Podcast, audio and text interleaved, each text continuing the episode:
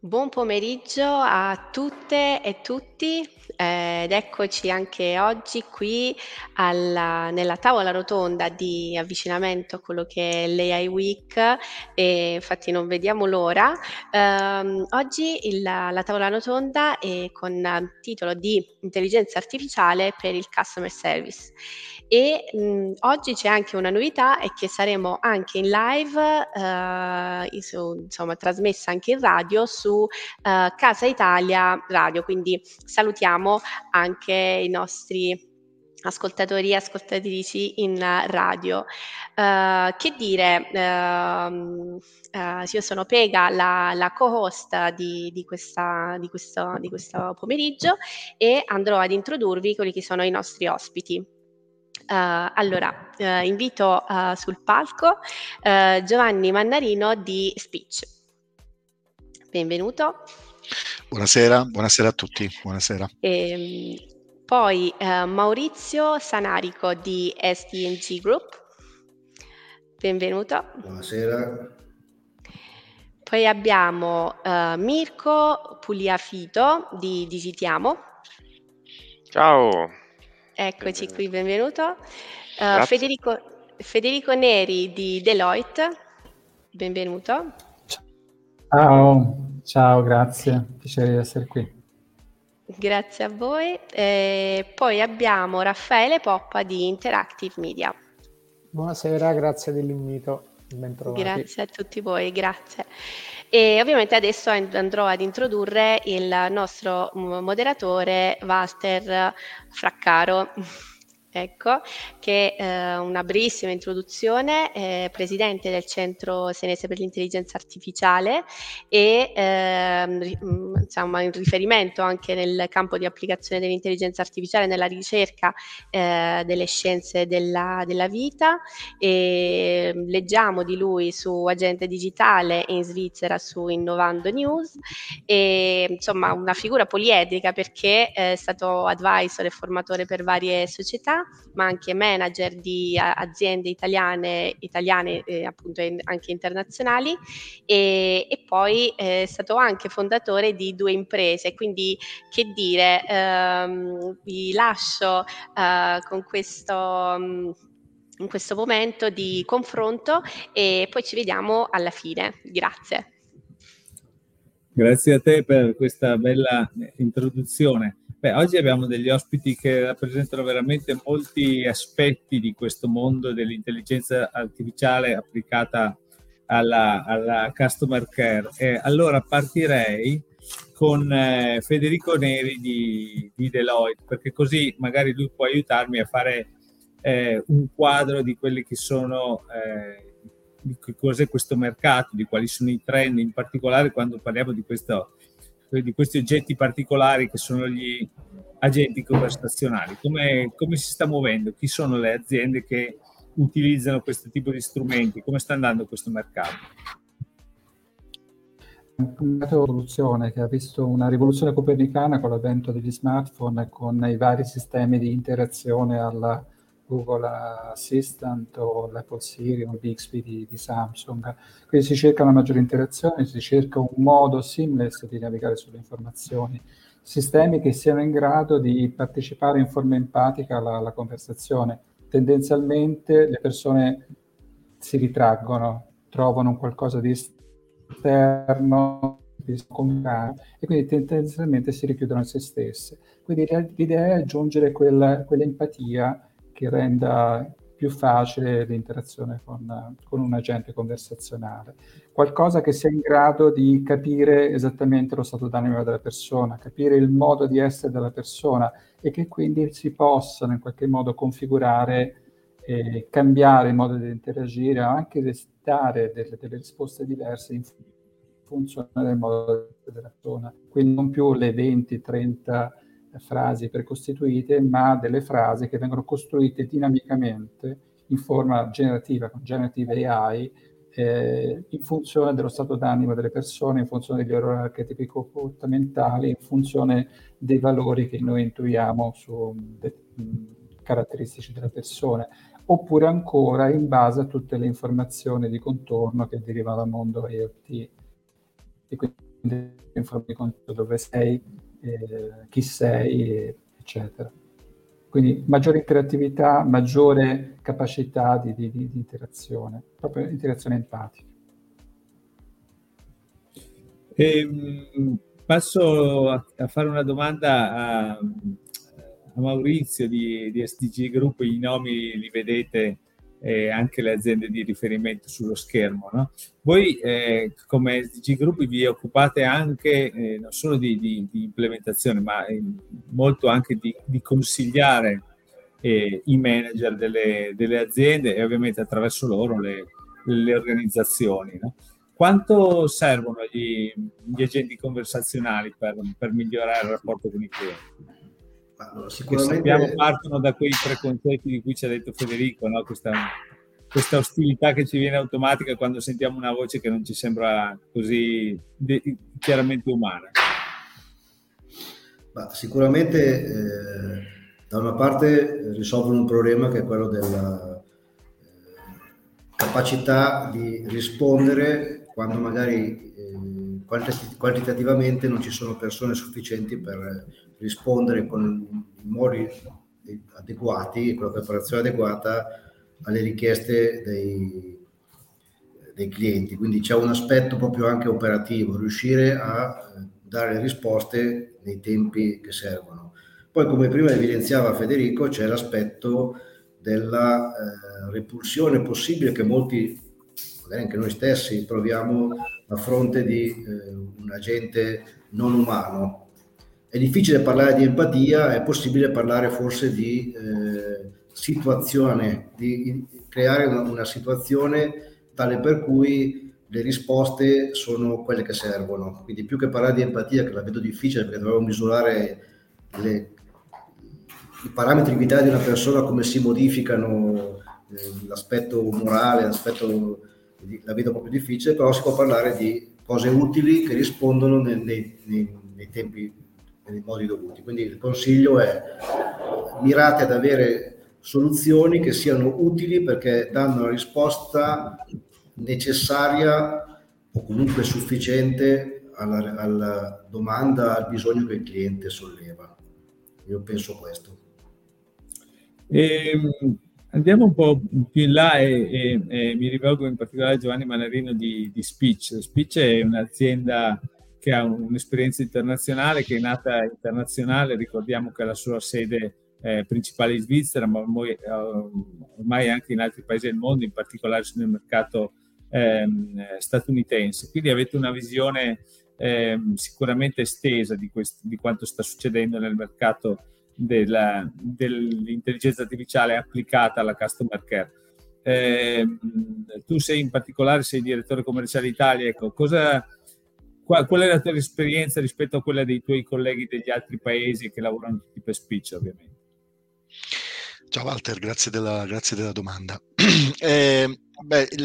L'aspetto dell'utilizzo dell'intelligenza artificiale nell'ambito poi conversazionale della customer experience ha a che fare non solo con gli aspetti tecnologici, ma molto spesso ha a che fare con aspetti di natura culturale, no?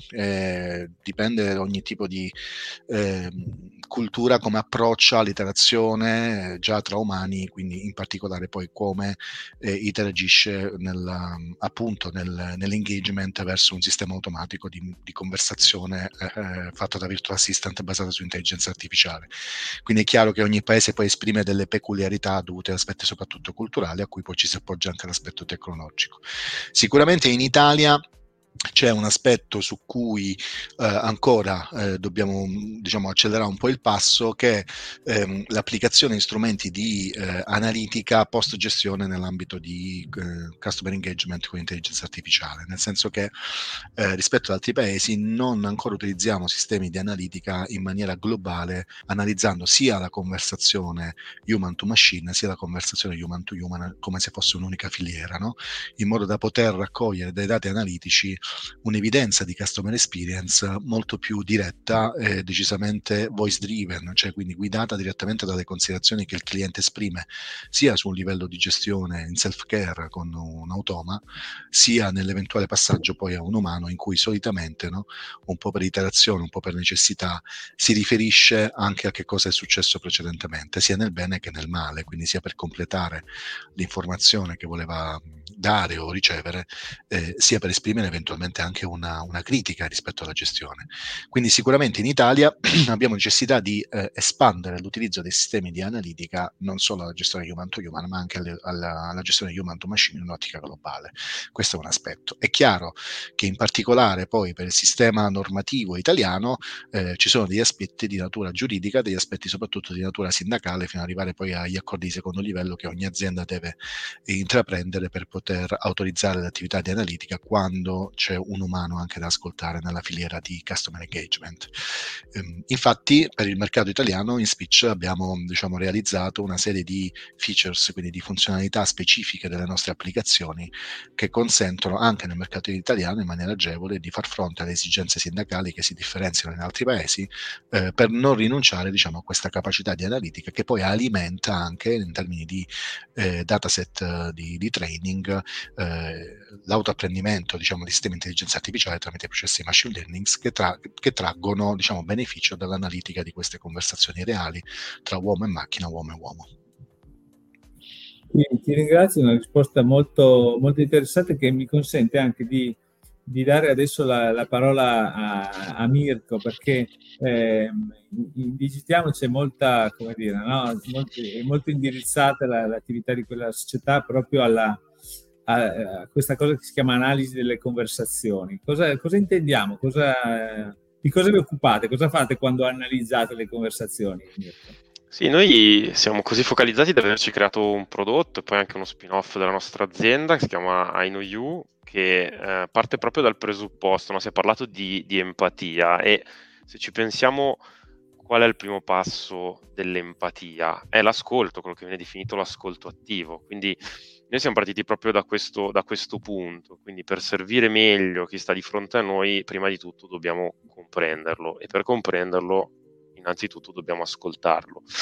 Quindi quello che abbiamo fatto è banalmente creare un sistema di ascolto attivo delle conversazioni nell'ottica di capire chi abbiamo di fronte, quindi il nostro cliente, quali sono le principali domande dei nostri clienti, qual è il sentimento, appunto anche questo, se è arrabbiato, è contento, è soddisfatto, è angustato dal nostro servizio, e sulla base di questo fornire innanzitutto delle analitiche, ma soprattutto creare una base di conoscenza. Una base di conoscenza reale che parte proprio da questo ascolto attivo, delle informazioni che in maniera non strutturata raccogliamo dal cliente. Questo perché nella maggior parte dei casi quello che vediamo sul mercato sono sistemi di automazione che valgono per tutti. Noi non crediamo che questo sia possibile, ovvero sistemi di automazione, questi sistemi di self-care funzionano nel momento, come si diceva, in cui mi danno una risposta puntuale, personalizzata, iperpersonalizzata nel momento giusto. Ricordiamoci sempre che il cliente che interagisce con i nostri sistemi è un cliente che ha la necessità che venga risolto un bisogno, non lo stiamo forzando a usare un qualsiasi sistema di interazione, anche se conversazionale, anche se bellissimo, anche se sottende una tecnologia super all'avanguardia come quella di intelligenza artificiale che vogliamo. Di conseguenza un cliente soddisfatto in quel caso sarà un cliente che ottiene nel minor tempo possibile e nel miglior modo possibile, comprendendo anche una comprensione del suo stato d'animo, quel tipo di risposta. Ecco, su questo ci siamo focalizzati. Grazie, è interessante anche perché devo dire che io mi occupo molto di intelligenza artificiale, però questo è un argomento di quelli veramente più difficili, no? Quando ci occupiamo del rapporto macchina verso la macchina, tutto ci sembra correre in maniera più liscia, no? Invece qua c'è proprio questa interazione con una persona viene a dire contro qualcosa di digitale, che però tende a comportarsi come una persona. Allora, la mia prossima domanda è per Raffaele, perché Raffaele è in Interactive Media, che è una società che è nata da ormai più di 20 anni fa, già pensando allora a queste cose, no? Quindi con una visione veramente di prospettiva. Cosa avete, come siete cresciuti e cosa avete visto cambiare in questi 20 anni, soprattutto negli ultimi? Non ti sentiamo, Raffaele. Ecco, mi ero dimenticato il microfono disattivo. Allora, stavo dicendo, no, è assolutamente interessante, diciamo, quello che è accaduto negli ultimi oramai più di 20 anni, almeno nella nostra storia, che si avvicina, ahimè, quasi ai 30, perché noi siamo nati nel 96. Noi da sempre ci siamo occupati di interazione automatica uomo-sistemi automatici. Chiamiamola macchina, ma anche se parliamo sostanzialmente di un'applicazione software. In particolare dall'inizio ci siamo occupati di questo tipo di interazione che utilizza il canale vocale, che è la cosa di cui adesso si parla in maniera diffusa e pervasiva.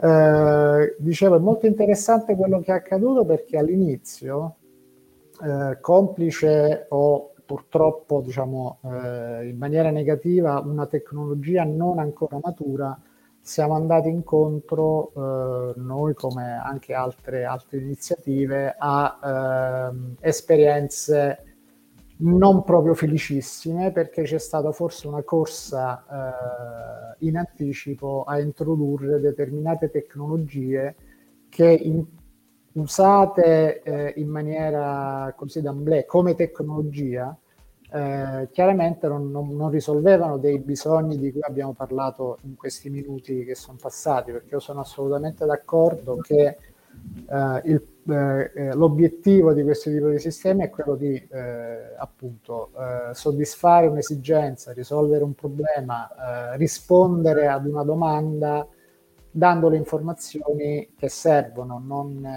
nella maniera giusta, tra l'altro. Quindi si è parlato di empatia, l'empatia è un po' esagerata come effettivamente si è detto espressione, però diciamo l'idea è quella, diciamo, di rendere l'interazione con l'utente più soddisfacente possibile. Quindi si è trattato di questo. Con il tempo le tecnologie, specialmente in campo vocale, in campo di interazione automatica con i sistemi, è migliorata e i risultati sicuramente si sono visti negli anni. Negli ultimi anni, con l'ingresso potente nel mercato dei big players, si è detto di Google, di Amazon e quant'altro, questo tipo di discorsi e di sistemi è sicuramente più accettato e più sicuramente utilizzato. Pensiamo ai sistemi, ai device che oramai sono nelle case di tutti e che hanno reso l'interazione naturale, quella che viene detto, no, linguaggio naturale, sicuramente pervasiva e accettata un po' da tutti. Sicuramente i risultati che abbiamo ottenuto negli ultimi anni sono assolutamente più validi rispetto all'inizio. Insomma, all'inizio c'è stata un po' di fatica da parte di un po' di tutti. Io faccio un'altra domanda, ma continuerei con te proprio per tenere questo filo un po' della storia, no? Di come sono cambiate le cose. Diciamo che io credo che quando tutti noi, no, comunichiamo con uno di questi oggetti, innanzitutto cerchiamo di comunicare con l'azienda, no? Con qualcuno che c'è dall'altra parte. Esatto. E di cui, come dire, ci interessa molto come deve essere sempre nei rapporti personali, ma tanto più nei rapporti così di business, qualcosa che si chiama affidabilità, cioè non solo che la risposta sia giusta, ma che venga data in una maniera corretta, concreta e accettabile anche proprio dallo spirito della domanda, non solo appunto una risposta preconfezionata uguale per tutti. E oggi siamo a questo livello, cioè riusciamo a trasferire, oltre che un'indicazione specifica, un concetto di affidabilità di quel brand nel momento in cui attiviamo questo tipo di servizi? Beh, dipende da come affrontiamo gli argomenti e le problematiche. Come si è detto, quindi come abbiamo già detto prima, non è la tecnologia in sé che risolve i problemi o dà la soluzione a un bisogno. È più che altro una questione di metodo che bisogna utilizzare per rendere quello che i sistemi automatici possono dare accettabili, accettati, affidabili verso l'utente. Questo cosa comporta? Comporta che il lavoro che bisogna fare non è mai solo ed esclusivamente tecnologico e solo ed esclusivamente dalla parte del fornitore, no? Chiamiamolo così, ma è un lavoro che va fatto insieme all'azienda che vuole appunto rendere questa affidabilità anche con dei sistemi automatici verso la propria utenza e che deve assolutamente essere allineata con le possibilità che la tecnologia può dare. Si è parlato negli interventi precedenti, con cui ovviamente io sono d'accordo, sulla necessità di ascolto. Quello è il primo passo che deve essere fatto, cioè ascoltare, analizzare qual è il tipo di interazione che c'è tra un utente ed un'azienda, un ente, qualsiasi soggetto che vuole rendere dei servizi di questo tipo. Qual è l'interazione che avviene tra umani? Tipicamente il nostro, diciamo, campo d'azione è stato negli anni, adesso un po' meno, ma principalmente è stato l'ambiente dei cosiddetti dei call center, no? Quindi con la possibilità da parte di un utente di parlare fisicamente con una persona, la cui persona è addestrata e skillata per dare un'immagine dell'azienda per cui sta dando il proprio contributo. La stessa cosa deve essere pensata per un sistema automatico, quindi quello è forse lo sforzo più grande che bisogna fare, cioè rendere quanto più allineata quello che la persona, diciamo, dà verso un utente con quello che anche un sistema automatico deve dare, cioè quindi rendere quanto più uniforme possibile la tipologia di interazione e supporto che i sistemi possono dare verso l'utenza finale.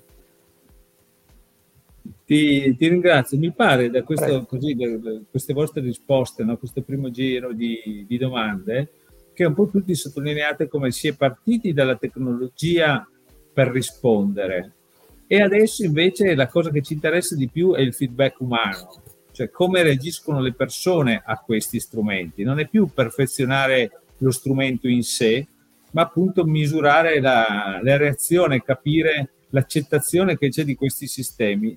Mirko, cosa ne pensi?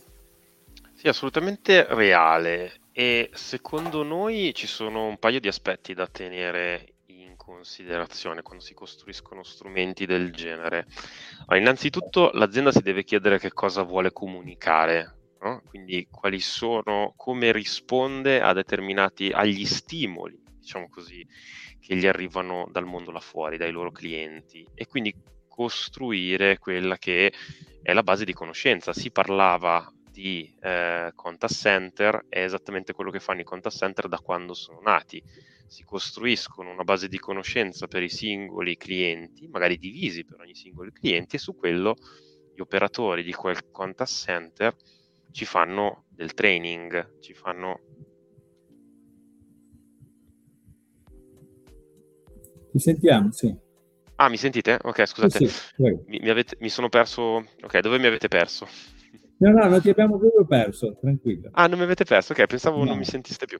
Dicevo, si riparte proprio si parlava del contact center, no? Gli operatori del contact center vivono ancora tutt'oggi di formazione, no? Quindi questa formazione su una base di conoscenza che evolve, e quindi questi operatori che per svolgere bene il loro lavoro devono essere continuamente aggiornati su tutto quello che evolve all'interno dei processi su cui devono dare supporto, e quindi c'è proprio la necessità da parte dell'azienda di partire per dare affidabilità a chi risponde dall'altra parte, di avere una base di conoscenza e che evolva nel tempo e che sia in linea rispetto a quello che vuole l'azienda comunicare.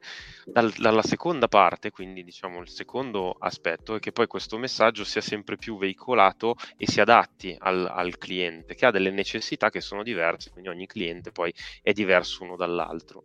Infatti per fare questo noi abbiamo addirittura costruito una tecnologia che misura, quindi dà una percentuale, uno scoring di quanto l'azienda è in grado di passare quella che noi chiamiamo la voice of the brand al cliente finale, ok? Quindi quanto sia l'operatore umano ma anche l'operatore virtuale riescono a comunicare, quanto sono stati bravi a comunicare rispetto a quello che dovevano fare, rispetto a quello che dovevano comunicare. Quindi quanto è una misura, se vogliamo ritornare al concetto di empatia, del quanto sono riusciti a essere empatici nell'ottica in cui l'empatia è limitata al messaggio che l'azienda vuole veicolare. Questo è uno scenario bellissimo dal mio punto di vista, perché è l'utilizzo della tecnologia ma umanizzata, cioè è la tecnologia al supporto del rendere più umane le conversazioni e quindi l'interazione col customer care, che è un po' forse in antitesi rispetto all'automazione fredda che abbiamo visto in questi ultimi periodi essere il driver di gran parte dei progetti che sono stati lanciati sul mercato. Probabilmente lo sai che dicendo queste cose, come dire, mi metti molto a mio agio, perché io mi occupo molto di questo aspetto qua, cioè io sono convinto che la tecnologia umanizza, nel senso che ci lascia essere sempre più umani, perché ci toglie da occupazioni che sono ripetitive, stancanti, monotone, no? Come mi capita di dire quando faccio le conferenze, no? All'uditorio chiedo sempre se c'è qualcuno che vorrebbe andare a fare un lavoro che già fa una macchina compie, e la risposta ovviamente non viene mai dalle persone che sono lì, perché alle macchine abbiamo attribuito i compiti che erano per noi più pesanti, più gravosi. C'è soprattutto in questi ultimi anni, mi pare anche un cambiamento, no? Ci siamo spostati dal vendere i prodotti, poi dal vendere i servizi, poi da vendere la soddisfazione dei clienti, e abbiamo questa trafila, no? Un pochino. Adesso mi pare che ciò che le aziende cercano di comunicare sono soprattutto i loro valori, perché, come dire, il mercato in generale è portato ad acquistare laddove il compratore ritrova nel venditore, nell'azienda, valori che fa suoi, che condivide. Ecco.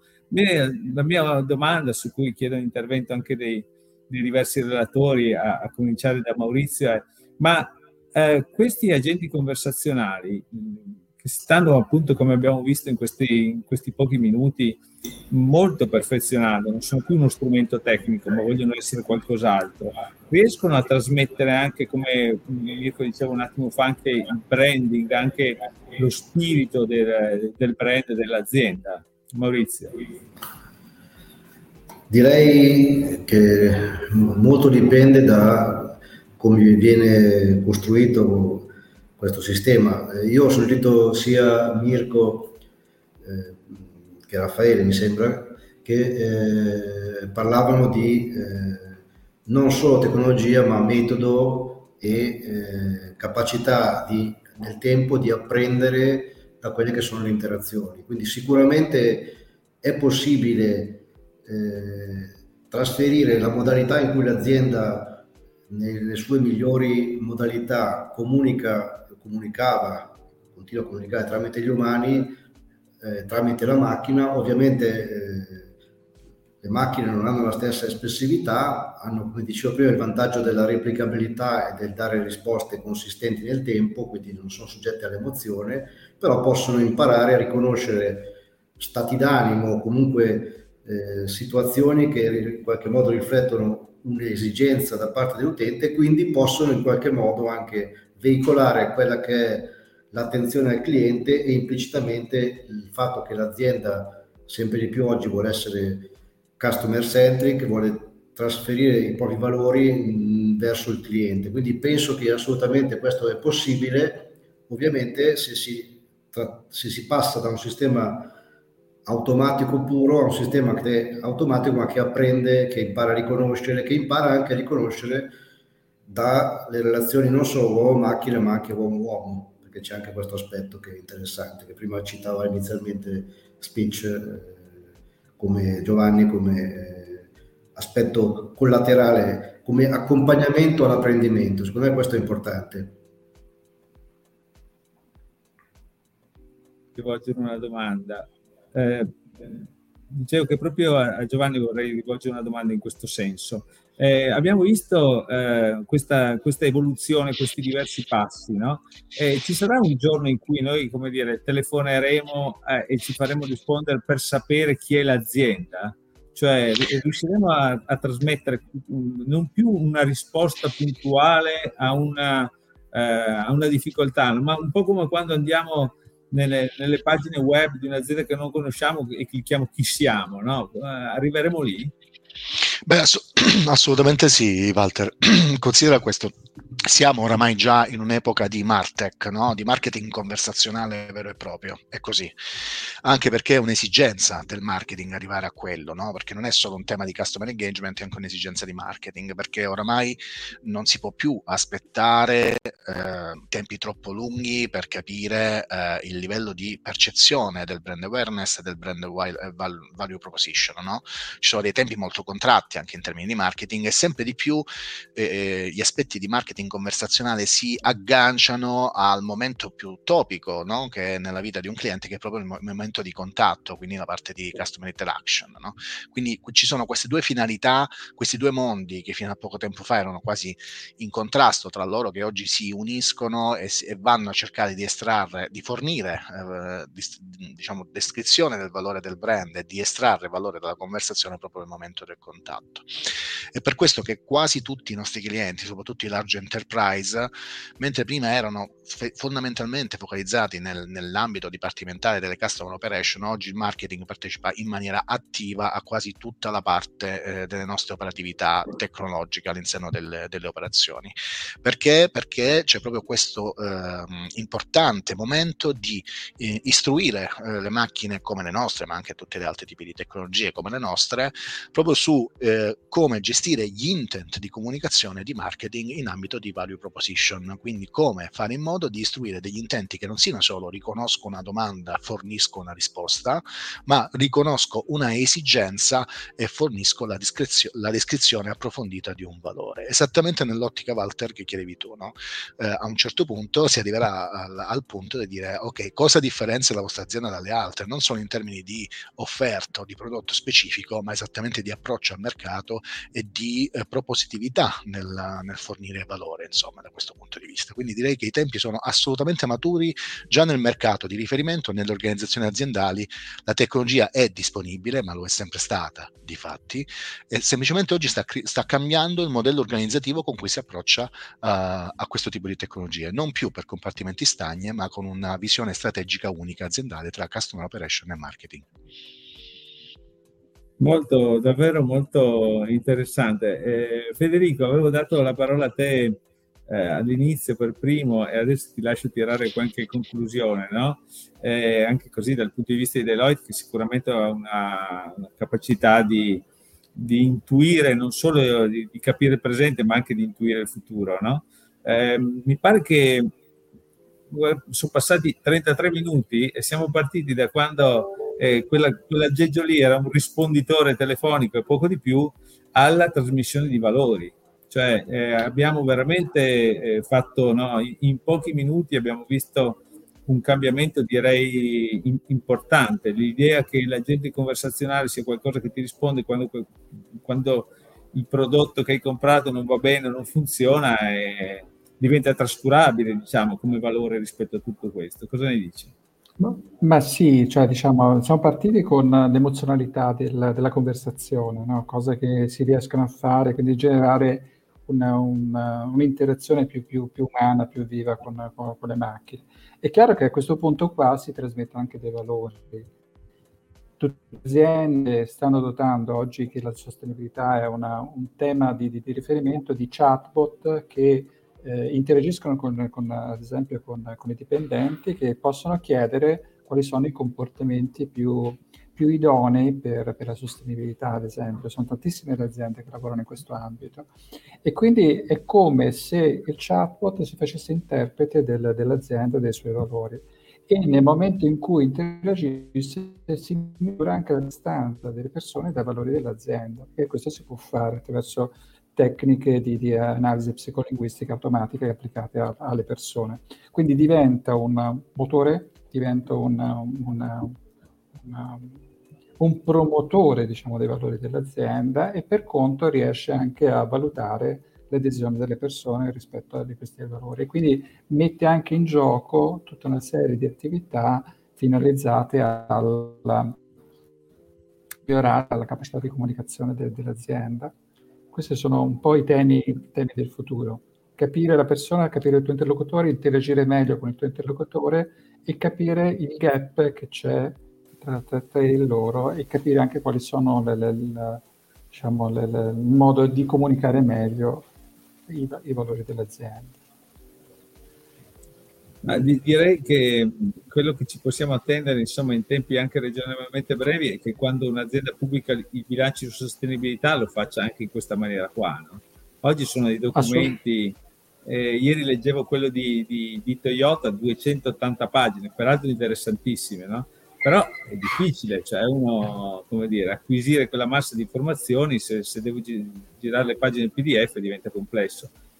Forse gli agenti conversazionali ci aiuteranno anche a trasferire questo genere, no, di comunicazione, cioè queste cose che sono troppo difficili da leggere e che magari in un sunto verbale basato sulle domande, quindi non una banale registrazione, no, ma qualcosa che capisce a cosa sei interessato e ti dà delle risposte conseguenti e concrete, può veramente diventare qualcosa che fa differenza sul mercato. Vi ringrazio molto, ritorno la parola a Pega se vuole tirare un po' le conclusioni di questa per me piacevolissimo incontro con tutti voi. Grazie mille, grazie ovviamente per tutti gli spunti. Io se posso vorrei sottolineare la parola fiducia che è stata nominata questa volta, perché ovviamente la fiducia è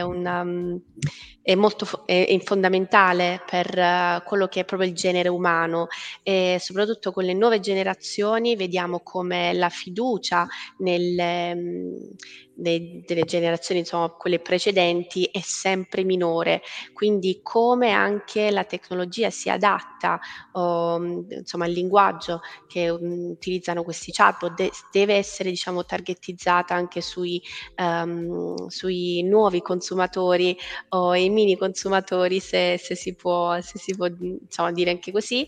E allora, quindi mi piacerebbe sentire, se posso, dato che abbiamo ancora pochi minuti, un pensiero su questo, su quello che appunto la fiducia, il concetto di fiducia, e anche perché fiducia è uguale trasparenza.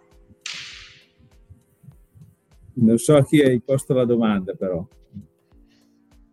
Diciamo a tutti, quindi magari un pensiero, una battuta. Ok, allora guardate, abbiamo ancora qualche minuto, un minuto a testa, e ci date una vostra visione di questa cosa qua. Seguo l'ordine che ho nello schermo e do la parola subito a Mirko per un ultimo appunto su questa domanda che mi pare molto interessante. Cos'è la fiducia quando fra uomo e digitale, diciamo così? Allora, secondo me è un po' la fiducia che do nel mondo commerciale al mio brand, no? Cioè io, se compro Apple o se compro IBM o se compro Microsoft, è perché fondamentalmente sto sposando i valori che quel brand, diciamo, mette, no? Quindi il tema di fiducia, ogni mantenimento di fiducia, è se l'azienda è in grado di continuare in quello che mi ha raccontato dall'inizio e non mi tradisce, perché no? Fiducia è il contrario di fiducia, tradimento. Quindi se continua nella linea che che mi ha fatto innamorare di quel brand, per cui io mi sono sentito all'interno del brand, cioè io ho fiducia in una comunità nel momento in cui i miei valori, riprendo un po' il tema di Sinek, il mio perché è condiviso con il perché dell'azienda e della comunità nella quale vivo. Quindi ritorno a dire, nel tema della fiducia c'è innanzitutto un tema di ascoltare se stessi, quindi l'azienda che deve ascoltare i propri valori, riconoscerli, comprenderli e mantenerli nel tempo. Questo secondo me è la definizione migliore che si può dare di fiducia nel business. Maurizio, cosa ne dici? È un concetto multilivello. Limitandoci a due livelli, c'è un livello che è quello della necessità. Se uno interagisce tramite un chatbot, tramite un sistema conversazionale, prima di tutto vuole una risposta adeguata alla sua esigenza. E poi c'è un secondo livello più profondo, che è quello che citava Mirko, che è quello che va oltre la necessità, ma va nel... io sono fedele, mi riconosco in quel brand, no? Apple è un caso eclatante, va oltre la soddisfazione del bisogno, ti dà una specie di sogno, ti dà una specie di visione in cui ti riconosci, no? Quindi c'è il livello di base, mi rispondi quello per cui ti ho fatto una domanda, mi dà la risposta adeguata nei tempi giusti, ma poi c'è un livello più profondo. I due sono interconnessi, perché se il primo livello non funziona nel tempo, va a minare il secondo un po' alla volta, no? Come se fosse una roba che erode una roccia. Quindi sono i due livelli estremi, se vogliamo, no? Con tante sfumature nel mezzo. Giusta osservazione. Raffaele, sì, questo concetto di fiducia umano-digitale, no? Ovviamente declinato nell'argomento di oggi, che sono queste applicazioni di intelligenza artificiale, come siamo vicini, diciamo, stiamo lavorando nel senso giusto? Ma secondo me sì, anche per un aspetto forse più basico, se mi permettete. Io mentre ascoltavo gli interventi dei colleghi interessantissimi mi veniva in mente una riflessione, no? Che tipicamente quando uno ha a che fare con una macchina, con un oggetto, con un device, come si chiamano adesso, e uno è tendenzialmente portato a fidarsi, cioè uno si aspetta che quell'oggetto funzioni. Allora, quindi se io parlo con un sistema, interagisco in qualche modo con un sistema automatico che un'azienda mi ha messo a disposizione, io mi aspetto che quel sistema funzioni come funzioni l'oggetto che eventualmente compro da quell'azienda. Quindi penso che psicologicamente forse è ancora più facile dare fiducia a sistemi di questo tipo. Può sembrare magari una mancanza di fiducia nell'essere umano in sé, però io penso che sia una cosa del genere. Una volta si diceva, parlando dell'oggetto più diffuso nelle caselle italiane, l'ha detto la televisione, quindi è una cosa di più mi fido. Secondo me questo stesso discorso può essere traslato per questi sistemi automatici intesi come macchina, come oggetti, come qualcosa che io acquisto e uso da parte di un'azienda. Quindi secondo me sì, sicuramente. Probabilmente è più facile. Federico, quando qualcuno entra dalla porta di Deloitte, secondo me è proprio il classico, non c'è una venta più di fiducia di quella delle grandi organizzazioni, no? Di consulenza, nel senso cosa vai, cioè entri laddove pensi che ci sia una soluzione, ecco, no? Quindi voi siete gli specialisti della fiducia, no? Prego. No, è là dove il mercato non ti offre tecnologie, le costruisci. Io sono a capo di un competence center dell'AI applicato al linguaggio, quindi tutto ciò che riguarda l'interazione uomo-macchina certo. più facile, intuitiva, è compito mio. Ma l'idea della fiducia è fiducia in qualcosa che sei in grado di rispondere al tuo bisogno di informazione, e hai fiducia nel momento in cui la macchina parla del tuo stesso linguaggio. Quindi adotto un lessico alto se te parli forbito, un lessico colloquiale se te sei molto diretto. E quindi cambia proprio il modo di parlare. Quindi magari ti dà l'informazione business context, ma aggiunge quella frase che è in grado di creare l'empatia.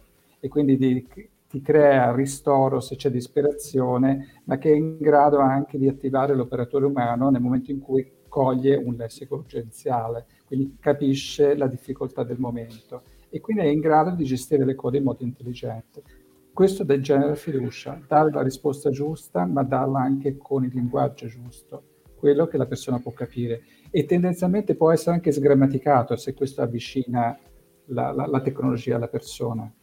Questo è una provocazione, ma è anche così che si crea la sciagura specchio, lo Zelig di Woody Allen, per intendersi, che cambiava le sembianze fisiche in funzione del proprio interlocutore. Diventava indiano quando parlava con un indiano, diventava rabbino quando parlava con un rabbino.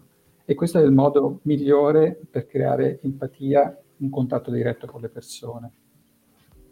Dalle sembianze alla sintassi, diciamo così. No? Assolutamente. Come cambiamento. Questo ci porta a un tema che a me è molto caro, occupandomi in particolare di etica dell'intelligenza artificiale. No? La domanda la rivolgo e poi chiudiamo così a Giovanni. Quando si cerca una buona intelligenza artificiale si vuole anche che non sia una black box, no?